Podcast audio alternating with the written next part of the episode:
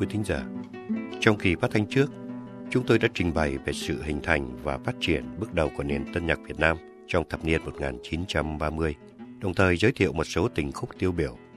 Tuần này, xin mời quý vị cùng bước vào thập niên 1940.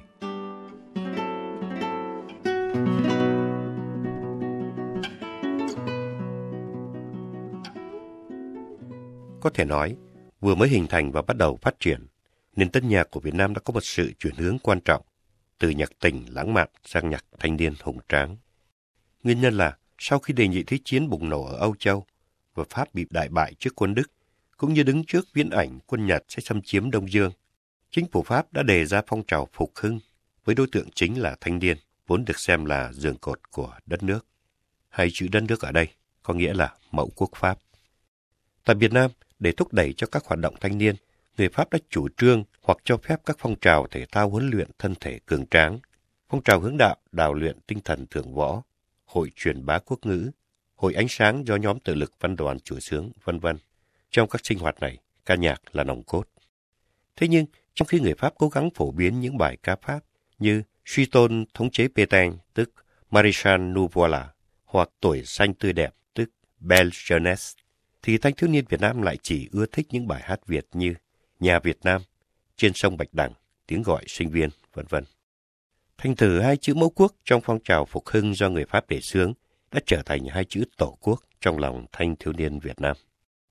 Hai lực lượng chính trong việc sáng tác các ca khúc hùng tráng, vui tươi là nhóm đồng vọng của Hoàng Quý, tác giả bản Trên sông Bạch Đằng, và Tổng hội sinh viên của Lưu Hữu Phước, tác giả bản Tiếng gọi thanh niên, ca khúc mà sau này được sử dụng làm quốc ca của Việt Nam Cộng Hòa.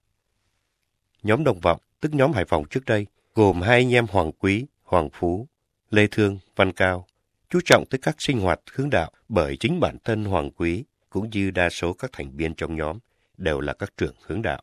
Vì thế, tinh thần các ca khúc của ông luôn luôn vui tươi, lành mạnh. Tuy nhiên, đó chỉ là chủ trương sáng tác chứ không phải giới hạn khả năng của Hoàng Quý. Bởi vì, trước khi mất sớm vào năm 1946, ông cũng đã để lại cho đời hai bản nhạc tình, Cô Láng Giềng và Tú Uyên. Bản Tú Uyên sáng tác khi ông sắp qua đời, nay đã bị thất truyền. Trong khi Cô Láng Giềng thì trở thành ca khúc về tình yêu được ưa chuộng bậc nhất thời đó. Điều đáng nói là kể cả khi viết nhạc tình, Hoàng Quý vẫn duy trì được sự trong sáng, lành mạnh, khác hẳn với tính cách ủy mị, buồn sầu, đau khổ trong đa số nhạc tình đương thời. Ngay từ tựa đề, bản cô láng giềng đã cho thấy đây là một mối tình chân chất, dung dị. Là hàng xóm láng giềng, biết nhau từ thuở còn bé thơ, lớn lên yêu nhau, thì mối tình ấy không sôi nổi mà chân thật, không cay đắng ngọt bùi mà êm ả hồn nhiên, như đôi bướm cùng sinh ra và lớn lên trong vườn tình. Ngày chàng ra đi, hai người cùng đứng bên bờ tường vi giữa thanh thiên bạch nhật mà ước thề, thì có lẽ mối tình của họ còn trong trắng. Ngày chàng trở về, hoa tường vi vẫn nở thắm, có khác chăng là có tiếng pháo hồng tiễn đưa ai đó đi lấy chồng. Khi biết ai đó chính là cô láng giềng của mình năm xưa, Hoàng Quý, buồn thì có buồn thật, nhưng không bi lụy, sầu khổ, không oán trách, không hận tình. Dĩ nhiên, cũng giống như trong bất cứ chuyện tình bất thành nào khác, chàng đã quay gót ra đi. Nhưng Hoàng Quý không thể nguyện một đi không trở lại, mà chỉ cho biết còn lâu, lâu lắm chàng mới về.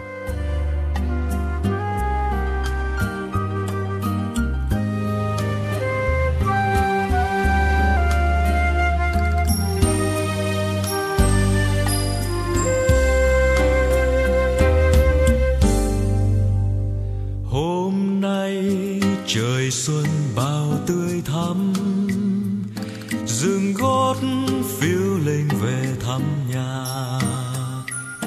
Chân bước trên đường đầy hoa đào rơi, tôi đã hình dung nét ai đang cười. Tôi mơ trời xuân đôi môi thắm, đôi mắt làn tóc mây chiều cùng gió ngàn dâng sóng.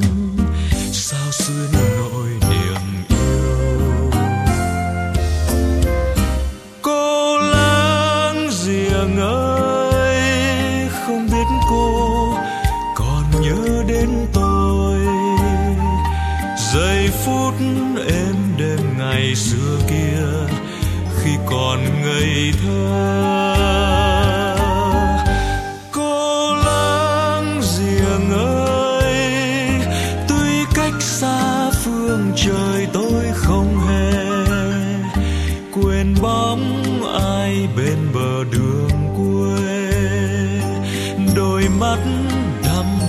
chờ tôi về. Năm xưa khi tôi bước chân ra đi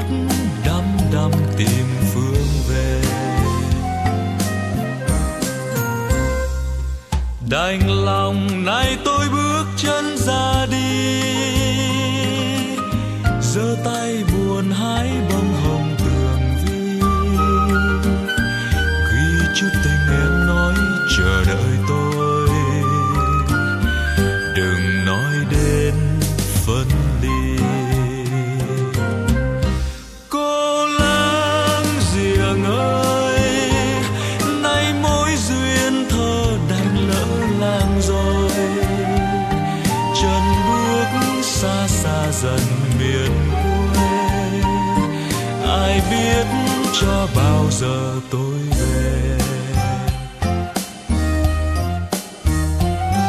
Chân bước xa xa dần miền quê, ai biết cho bao giờ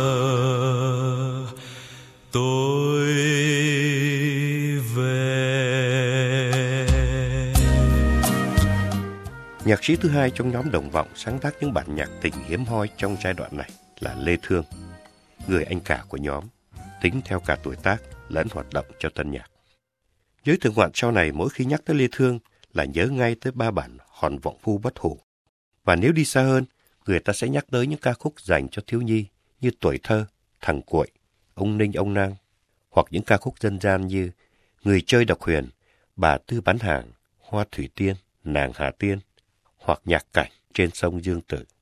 Thế nhưng, chỗ đứng và sự nghiệp của Lê Thương trong nền tân nhạc Việt Nam không chỉ có ngàn ấy, mà theo những nhạc sĩ thuộc thế hệ thứ nhất, ông còn là một trong những nhạc sĩ hàng đầu của nền nhạc tình Việt Nam trong buổi sơ khai, cùng thời với Dương Thiệu Tước, Thẩm Oánh, Văn Trung, Doãn Mẫn, tức là trước cả Văn Cao. Lê Thương đã từng đi tu nhà dòng và sau đó trở thành một nhà giáo. Nhưng cứ theo lời Phạm Duy, ông lại là người soạn nhạc có nhiều tâm hồn thi sĩ nhất trong số các nhạc sĩ tiền phong của nền tân nhạc. Lời ca của Lê Thương, từ các bản bản đàn xuân, tiếng đàn đêm khuya, cho tới một ngày xanh, thu trên đảo Kinh Châu, luôn luôn là những lời thơ tuyệt vời, mới mẻ mà không trần trụi, thi vị mà không sáo ngữ. Chẳng hạn ca khúc đầu tay bản đàn xuân mà Phạm Duy đã khẳng định sẽ có ảnh hưởng sâu đậm tới hai ca khúc buồn tàn thu của Văn Cao và Chinh Phụ Ca của chính ông sau này. Ngồi xe chỉ hồng, hỏi ai hiểu không? Tiếng oanh muốn nhắn lời hay những tiếng ngân, như chiếc bóng người chưa dám nhắc chân. Chờ tin thơ, chim hoàng anh đưa, còn bay trong áng sương mờ. đàn xuân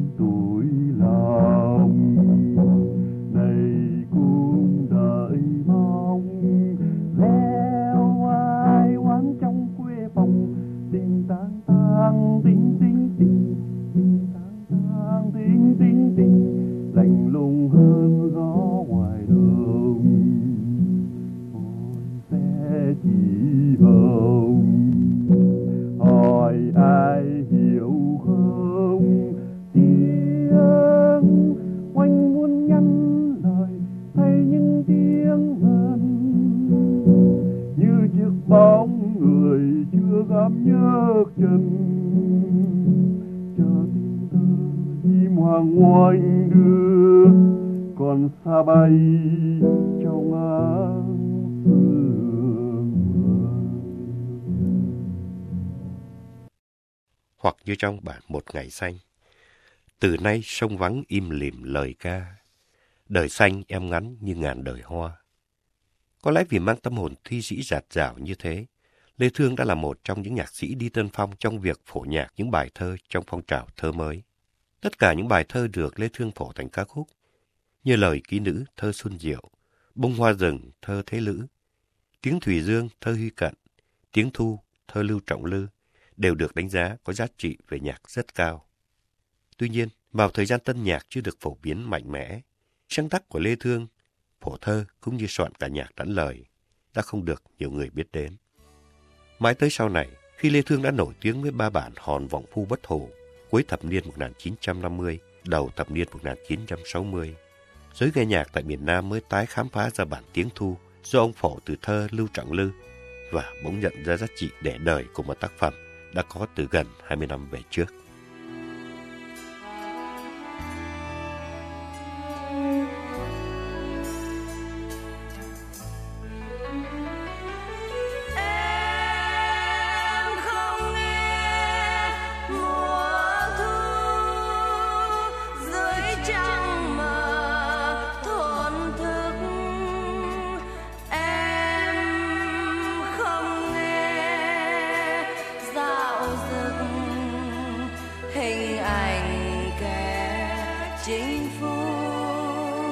Trong lòng người cô phụ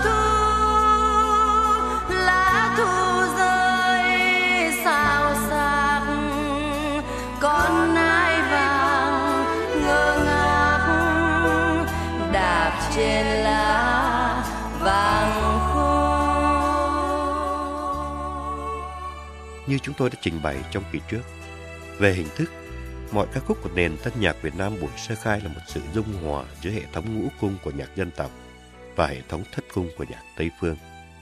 Hai chữ dung hòa ấy, nghe qua thì ngắn gọn, nhưng đem thực hiện lại là một quá trình thử thách cam go.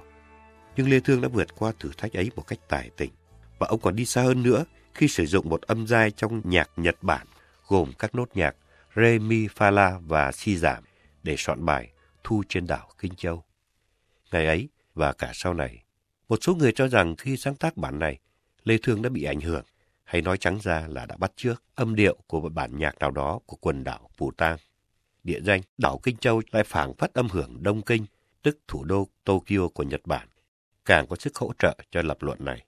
Nhưng trên thực tế, khi Lê Thương sáng tác bản nhạc này, quân đội Thiên Hoàng chưa đặt chân lên Đông Dương, thì không thể nói rằng ông đã bị hành hưởng hoặc bắt chước âm điệu của một bản nhạc Nhật. Theo sự giải thích của Phạm Duy, rất có thể vì đề tài là mùa thu, trên một hòn đảo có tên là Kinh Châu, gần gũi với cái tên Đông Kinh, thủ đô Nhật Bản, cho nên Lê Thương đã mạnh dạn sử dụng một âm giai trong nhạc Nhật, từ đó vô tình gây ra sự nghi ngờ nơi một số người kém hiểu biết. Thêm một chi tiết thú vị nữa, đó là trong công cuộc nghiên cứu mới đây về hát quan họ của miền Bắc, người ta đã khám phá ra rằng bài thu trên đảo Kinh Châu đã được đưa vào thể loại hát quan họ của miền Kinh Bắc ngay từ thập niên 1940. đàn chim bay thiết tha trên núi cao miền xa, mang theo những nỗi buồn mộng mơ, nguồn tham sầu đã qua khi ta đi liễu đang còn xanh lá. Trong đám cây oanh hoác vài lời ca, để trồng đám hoa. Ngày nay khúc đâm thâu hoa áo khô vì đâu chim oanh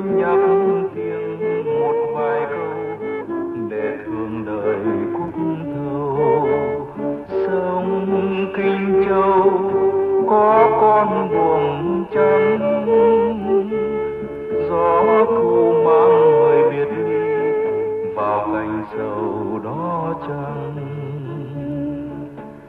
hồn thu theo gió đến ngọn núi chót cao cành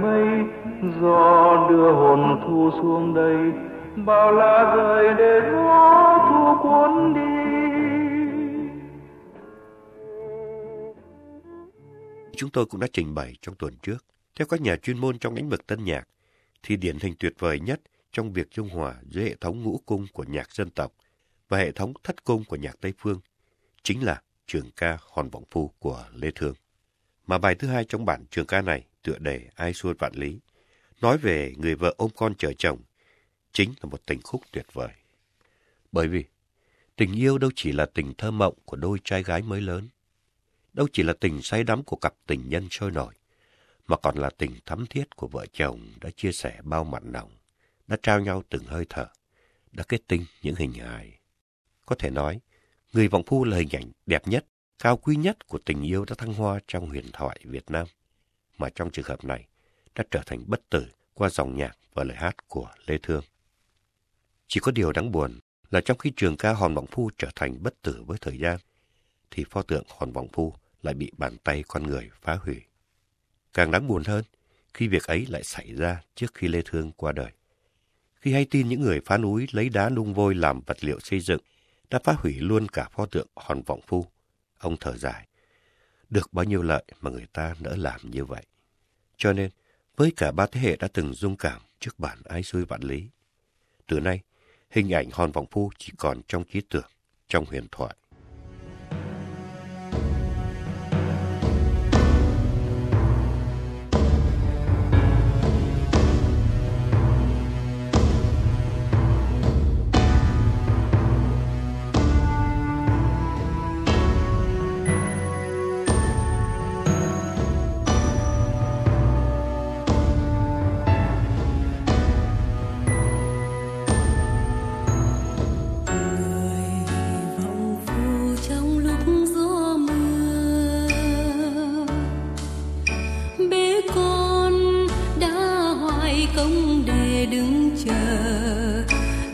chồng đi đã bao năm chưa thấy về.